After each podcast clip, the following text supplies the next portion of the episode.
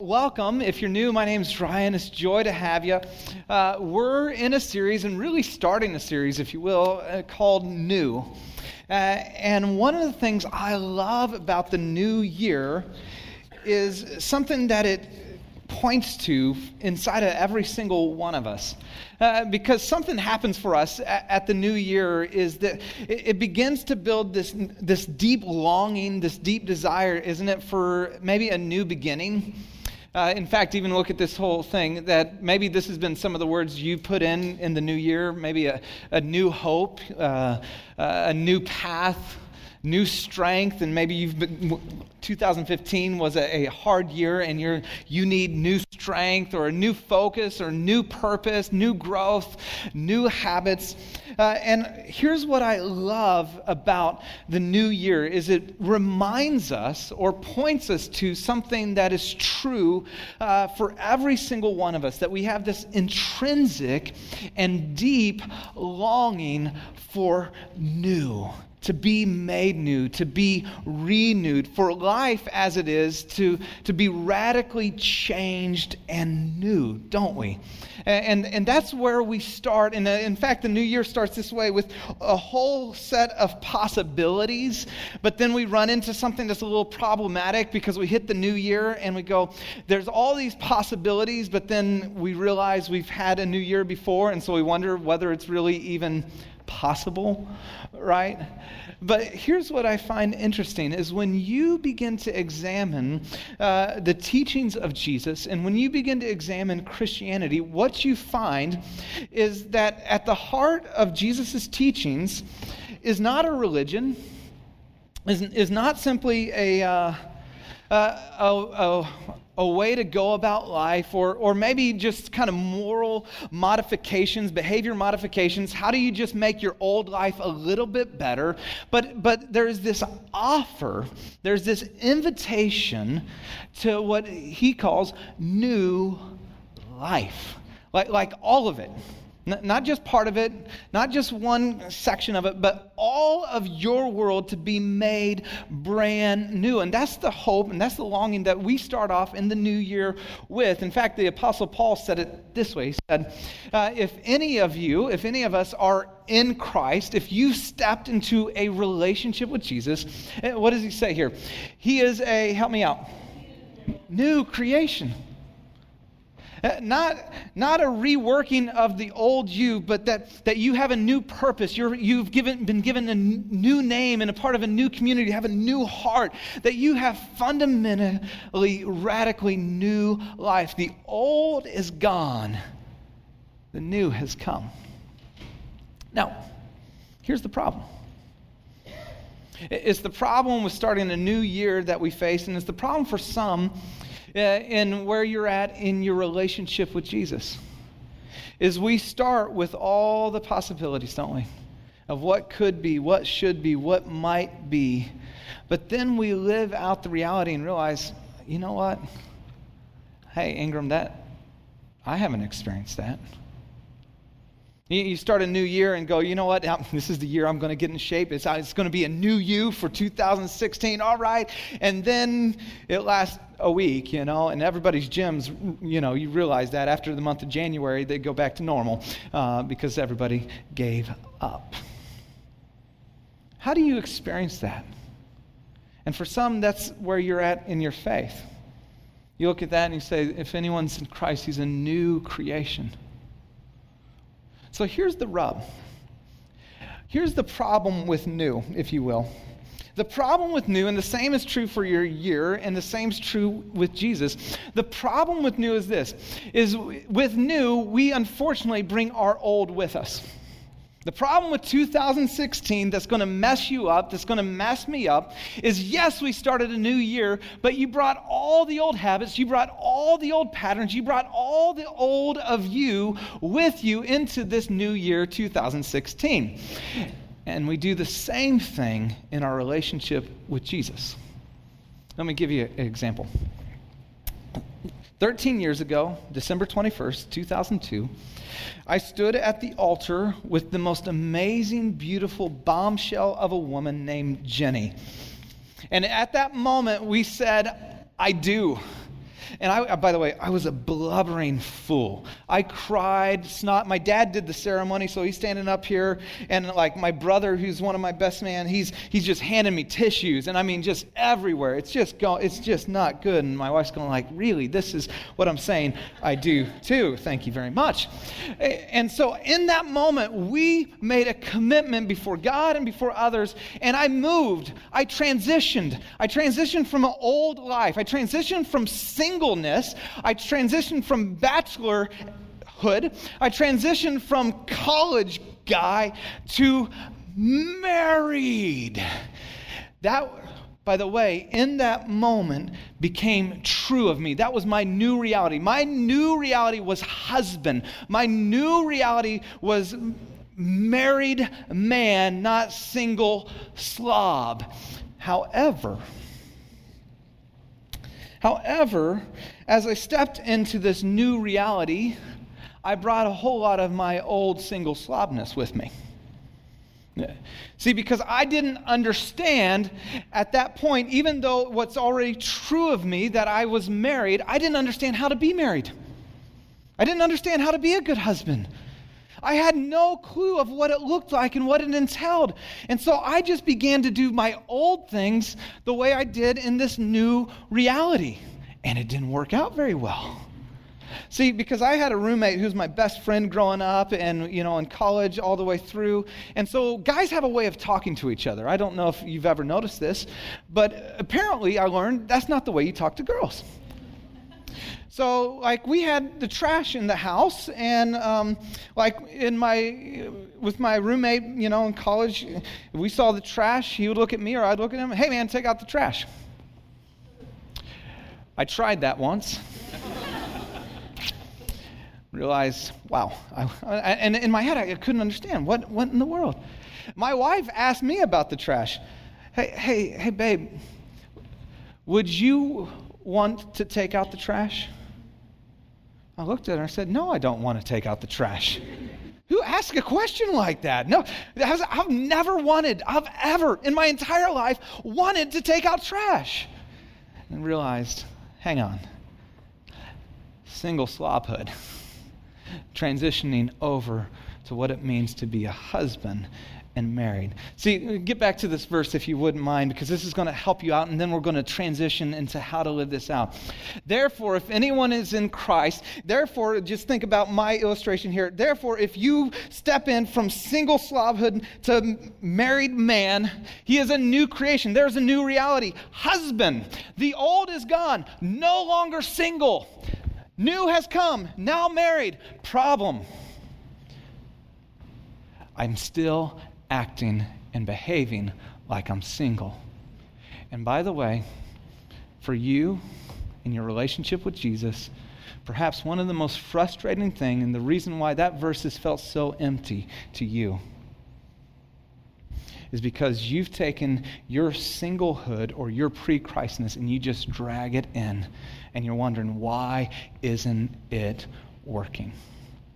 And so, for the next five weeks, we want to talk about what, what I call really what it means to be a disciple or the profile of a disciple. What does it mean to live out that new creation? What does it live to mean to live out that what's true of you, what's already true of you? How do you begin to live that out? Uh, and we, we've spent a lot of time kind of unpacking what we call the profile of a disciple, a profile of a follower of Jesus. Now, by the way, this, this is important. Uh, when you read the writings uh, or the teachings of Jesus in the New Testament, what you'll find is they don't make a distinction between Christian and disciple. See, somehow, subtly in America, we've begun to believe that you can be a Christian but not a disciple. Those two are one and the same. To be a Christian is to be a follower of Jesus, to walk in the ways of your master. And in fact, uh, Dallas Willard says it this way He says, A disciple is a person who has decided that the most important thing in their life is to learn how to do what Jesus said to do. By the way, did you notice that? Learn. We got to learn how to do what Jesus said to do. And so we we've worked out, as we've studied, uh, what we call the profile disciple in five core areas to help us as a church, as a community, simply follow Jesus. The first is a contagious faith. To have this contagious and compelling faith. Next week, we're going to talk about life giving practices, habits of the heart that help calibrate your heart to Jesus and live out what's already true of you. Uh, the week after that, we'll look at meaningful ministry and this whole idea by the way, you are put on this planet for so much more than you could ever dream or imagine. And that ministry isn't something you do, but a way of life and how you begin to live and step into that. And then, fi- then we'll talk about intentional relationships because a disciple is intentional about their rela- relationships, both with those inside the community of Jesus and those outside. And how do you begin to live that out? And finally, uh, we'll, we'll close it out with extravagant generosity. And, and we just believe when you look at the, uh, the New Testament, that we have the most extravagantly generous God on the face of the planet who gave his most precious gift, Jesus, and gave us new life. So, how can we not, as a people, then live in the way of our Master, extravagantly generous lives? And so that's where we're going for the next few weeks. This morning, we're going to be talking about a contagious faith. It's really the foundation for all that we're talking about of, live, of stepping into and living out this new reality, this new creation of who you are. Now, I don't know if you have, I have, and I hope you have, but have you ever been around someone who has a contagious faith? I mean, like compelling faith, like, wow. And, and by the way, I don't mean a condemning faith. Some of us have been around some of those people, you know, that, that you get around them and you just immediately feel guilty. You get around them, you feel beat up. They carry a Bible like three sizes bigger than mine, but it's not for like getting into God's word, it's for beating people. It's like, oh, whoa, I'm like, ah, easy, right? No, a compelling faith. I mean, I just wrote down a few things that when I'm around people with a contagious faith, what, what I experience. I experience around con- contagious faith people that the impossible is possible. Like, like when you're around them, your heart beats and you're just like, wow, wow. You just begin to dream bigger dreams that, that they bring energy and strength wherever they're at, that, that they change the entire atmosphere of a room because they have a contagious, it's like just rubs off on you and you're just like, oh, wow. Uh, they have a passion for life and for others and they're in, just so engaged with what's going around them. They have a level of joy because they have a confidence in who their God is and what's happening happening around them, that they're not shook by the uncertainties of life. And it's amazing that it, when you hang out with someone who has a contagious faith, and you just get to hang out with them a little bit, it's amazing how the mundane all of a sudden becomes meaningful, doesn't it? And you just go, wow. Now, I don't know about you, but when I've been around a few of those people, I subtly began to think this they must be really special. God must love them more. I could never, ever be that. And here's what I just want you to hear contagious faith people aren't super special. They just figured a couple things out, and it can be true of you and me. It's the foundation, bedrock for us as followers of Jesus. In fact, Jesus would just simply call it not superstar Christianity, he would call it normal. This is what it's like to be a Jesus follower. So, with the remainder of our time, let's look at how do you develop faith? How do you develop a contagious faith where, where you're that kind of person? I mean, as I read that, I could just see that, that there's this, this sense of, yes, we, you identified people, and then there's this sense of, oh, I so want to be that person. And that is and can be true of you. If you got your Bibles, would you open them up to Hebrews chapter 11? If not, it's in your notes and it'll be on the screen. But to, to talk about how do we grow in our faith and become a contagious faith person, we're going to go to one of the most famous uh, chunks of scripture on faith. It's the most thorough uh, of, of, unpacking what it means to be a person of faith. And, and we're going to see really three big things. He, the author is going to tell us what faith is and isn't, why it's so important, and then, real specifically, how do we grow? And by the way, this is where the rubber meets the road. I don't want you to walk out of this room without a clear next step of how to grow in your faith. So let's take a look. Uh, what faith is and is not. Uh, first, the author of Hebrews gives us a definition. He says, Now, faith is the confidence in what we hope for, the assurance about what we do not see. That word confidence is this firm foundation. it, it is, it is a deep seated conviction. It, it is the bedrock of what we hope for, and this assurance or prove or testing of what we do not see. So uh, let me give you a couple things of what faith is and is not. Faith is to trust. I trust you.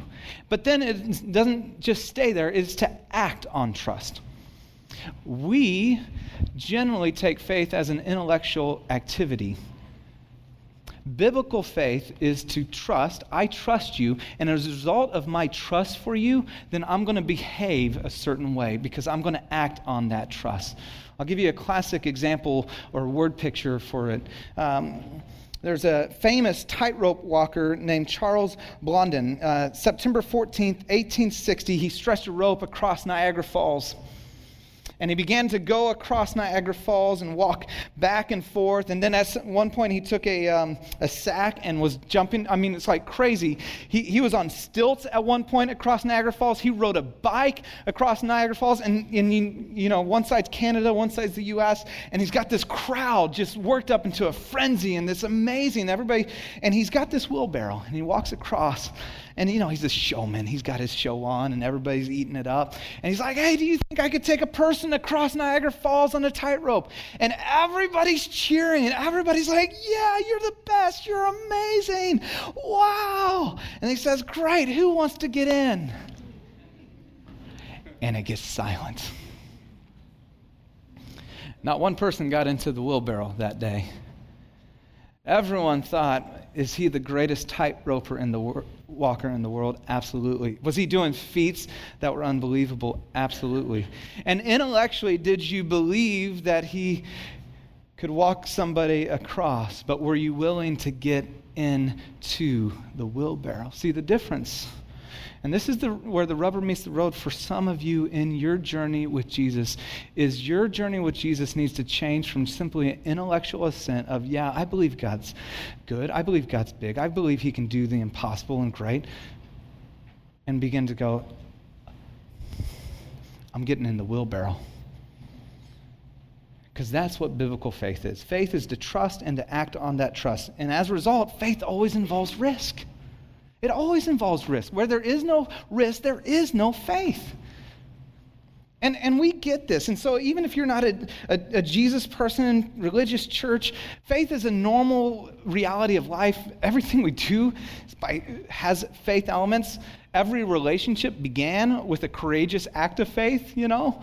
When you decided to step out and have that conversation, go, Will you date me? Will you? That was a risk. You were risking your present, current reality for a better future reality. It always involves risk, but, and as a result, faith is not opposed to fear we get it in our head that, that these people that have deep, contagious faith, that they're never afraid. It's not true. Like, well, yeah. Here's the difference they don't allow fear to determine their decision. See, whatever you keep focused on really determines the decisions you make. See, the confidence of what you hope for go, okay, I, I, can look at how big my God is, or I can look at how big the risk is. But there's fear. There's, that's part of it. You just don't allow fear to rule your decisions. And, and then finally, faith is not wishing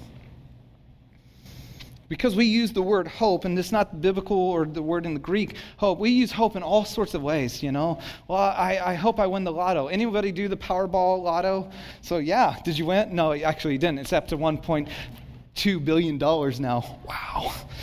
But here's the deal we tend to categorize that into our hoping and faith. Faith is not wishing, well, I hope it goes well. I hope it, uh, just wishing. Like when you bought that lotto ticket and, you know, you had a chance. You had a one and I forget, 262 million chance. I believe that was the, but, but it was, a, it was a hope and a prayer. It was crazy, but that's not what faith is. Faith is the confidence uh, that God is who He says He is, and He'll do what He said He will do. And as you take a step of faith, you find that that's true, and you can trust Him and take bigger steps of faith. Faith, by the way, this is a good thing to write down, this is how we say it, is a confidence that God is who He says He is, and He will do what He said He will do very different than this wishy washy, I hope someday, some way, throw your brain in the garbage. That's not faith. And so, we get this definition of what faith is, what it's not, and then the author goes on to tell us why this is so important. Chapter 11, verse 6, he says, And without faith, it is impossible to please God. Not hard, not difficult, it's impossible. Now, think about this. If, if faith, if, if the currency of faith is trust, to trust and to act on that trust, think about a relationship. It, we can't have a relationship where I go, I don't trust you. no, no, no, I, I just don't trust you. And I'm not going to act on that. And, and, and the funny part is we, we subtly do that with God all the time. See, he says, without faith, it's impossible to please God. Because anyone who comes to him must believe that he exists first, that there is a God, and that what kind of God is he? That he rewards those who earnestly seek him. That the nature of God, that, he's God, that he is a good God and he has your best intentions and hopes and longings at, at heart.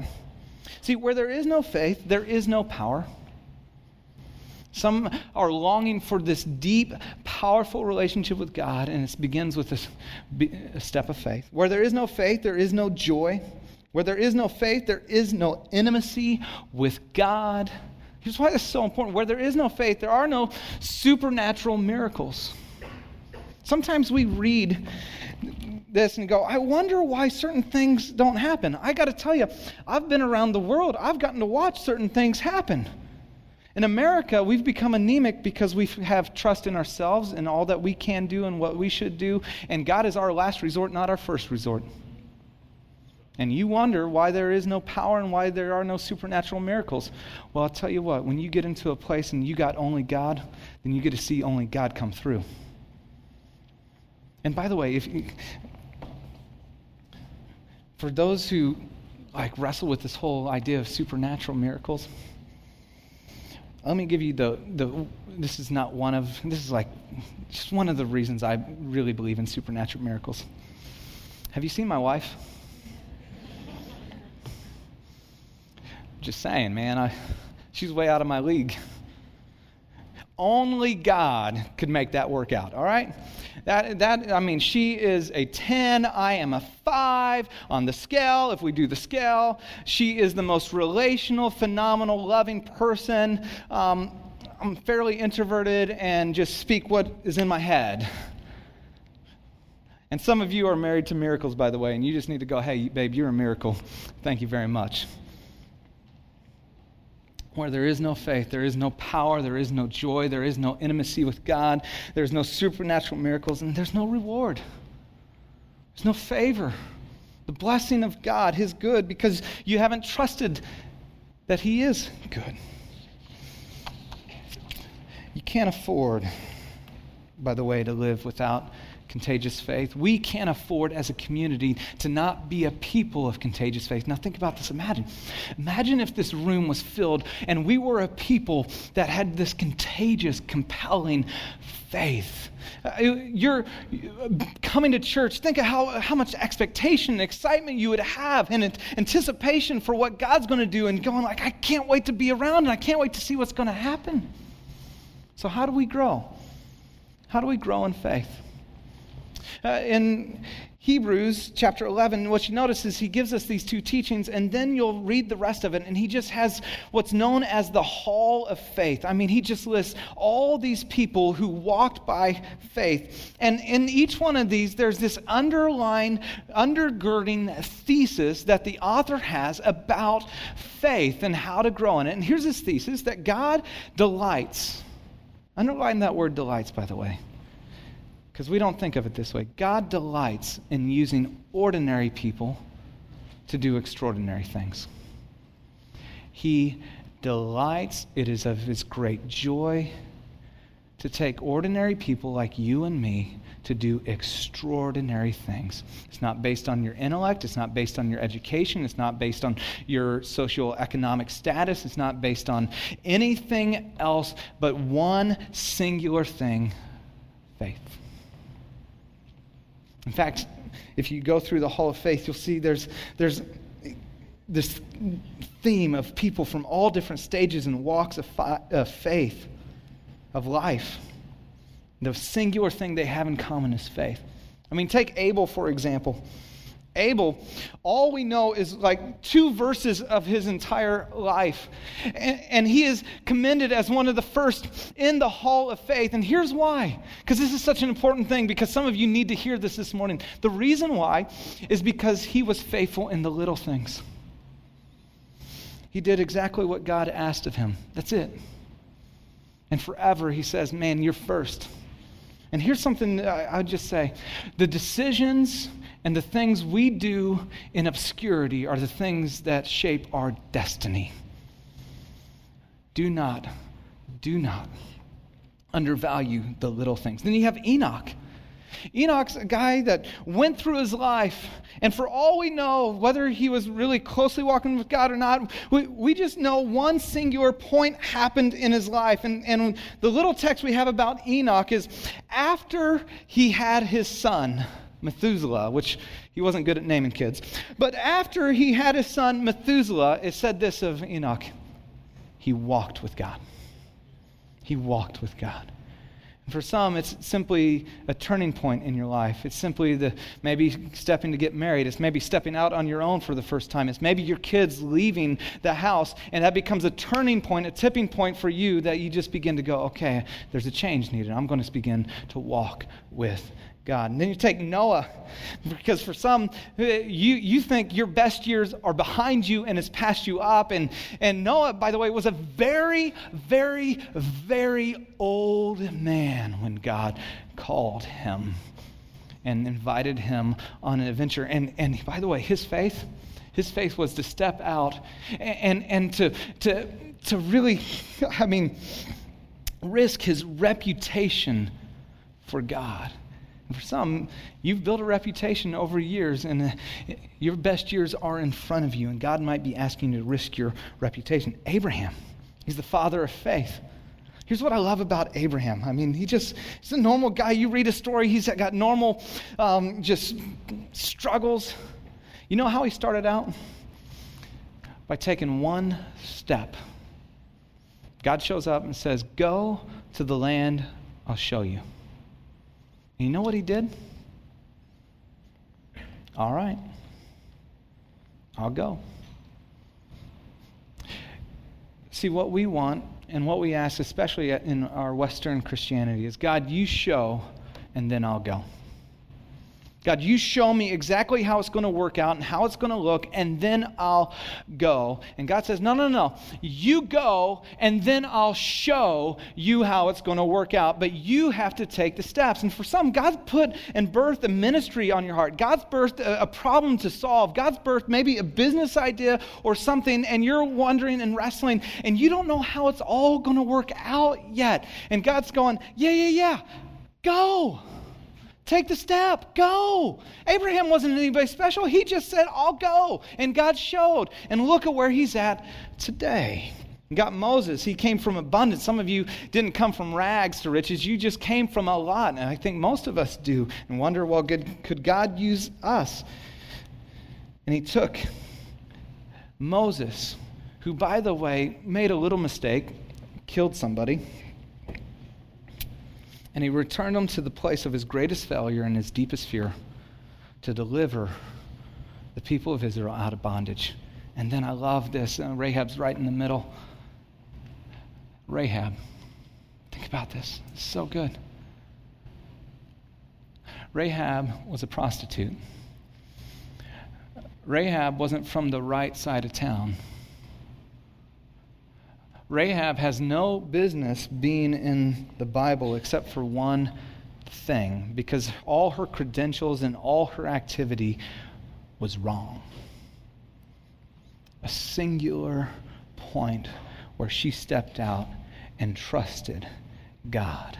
And not only is she listed here, she is listed in the lineage of the Messiah himself.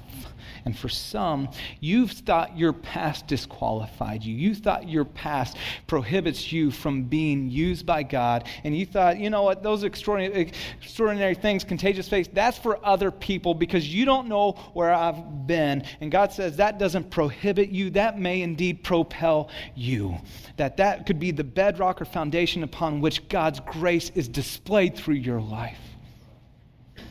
See, to grow in faith, you got to embrace a, brand new thesis that God delights to use extraordinary, do ordinary things through, uh, ah, you know, using ordinary people to do extraordinary things. And then I just want to give you an application, and we'll close. To grow in faith, you have to take steps of faith. That's it. To grow in faith, you have to take a step of faith. I mean, come on. To grow in faith. It's not enough to stand here and intellectually agree. At some point, you have to get into the wheelbarrow. I don't know if you know this, but um, chapter 12 comes after chapter 11 in Hebrews. It's crazy. We often disconnect those two.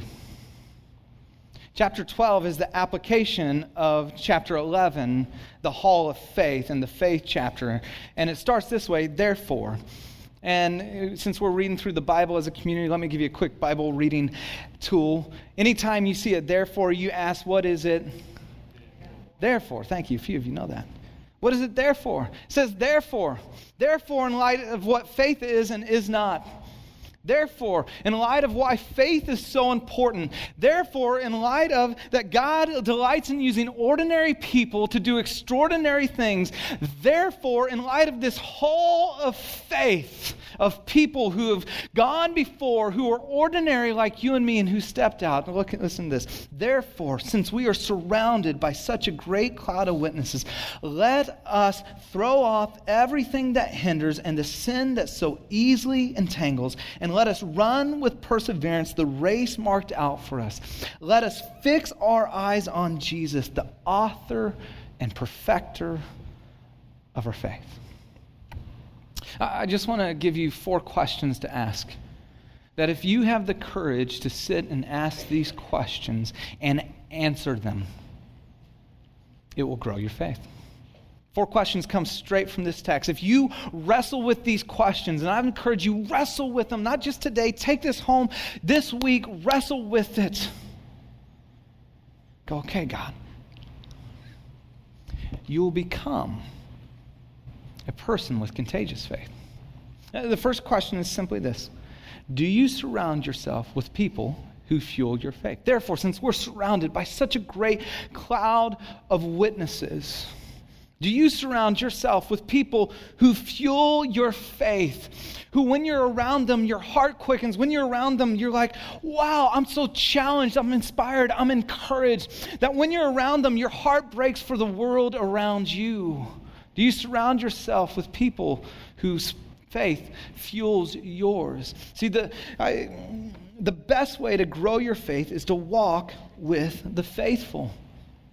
I mean, sometimes in church world, and this is this has gotten this way that we we sit in circles and we gripe and we complain and we talk about, oh, this church isn't meeting my need. Well, I went over here to this, or that sermon didn't feed me, and we gripe and complain and whine instead of going, guess what? There's a people outside those doors that desperately need to hear the love of Jesus, and I am a sent one of His. Will you come with me? Are you surrounded by people like that that challenge you? Are you surrounded by people who fuel your faith? We, we know this as parents, those of us who are parents, uh, and I worked in the you know teenage world for many years that you show me a teenager's friends and i can show you them their, their future because who you surround yourself with you become like and then we somehow forget it as adults. Do you surround yourself with people who fuel your faith? Second question is there anything tripping you up or holding you back? I know we just talked about how god can use your past as a trophy of grace and that is true. But subtly, what we do is we try to live our own life in our own way and do our own thing and ask God to bless it over here. It does not honor Christ and it will kill your faith. Let us throw off everything that hinders and the sin that so easily entangles. Is there anything tripping you up? Would you have the courage is there anything holding you back? Maybe it's a person to forgive. Maybe it's a relationship to leave. For some, you came here and God's word to you is you need to get out of that relationship. Maybe it's an enemy to love, a community to engage, a habit to replace, a sin to confess, an offering to give, a secret to expose. But is anything tripping you up or holding you back? Would you answer that and go, okay, I'm not going to move forward until I begin to deal with this? And you might need to have a conversation with someone. Third question Have you discovered the race marked out for you to run? Have you discovered the race marked out for you to run? Here's what I love God isn't going to judge you based on Abraham, Moses, Daniel, David, Rahab. He, he, he's not going to say, You weren't like them. He's going to say, Were you the way I made you? He's not going to say, wow, you didn't show up in that particular way. He's going, I have a particular race for you to run because I made you. And do you know the race you're called to run? And stop comparing yourself to everyone else. Stop comparing yourself to someone else. Well, I'm not doing it like them. I, it doesn't matter. Are you doing it the way God has called and designed you to be? Have you discovered the race marked out for you to run? You have a unique purpose and calling in your life that can only be discovered, by the way, when you begin to step out in faith. And by the way, this gets a whole lot clearer when you, when you take the time to wrestle and answer the first two questions well. And finally, what does it look like for you to fix your eyes on Jesus?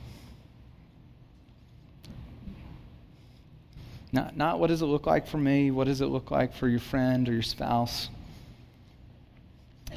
Let us fix our eyes on Jesus, the author and perfecter of the faith. By the way, I love how this closes. I didn't read it. Who, for the joy set before him, endured the cross, scorning its shame.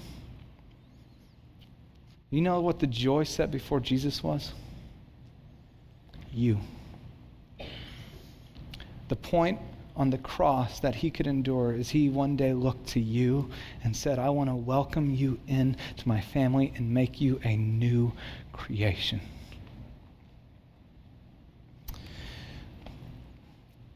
What are your eyes fixed on? What is the focus of your life? Whatever our focus or eyes are fixed on, by the way, that is the object of our faith. I, uh, I go mountain biking once a year, only once because that's all I can handle.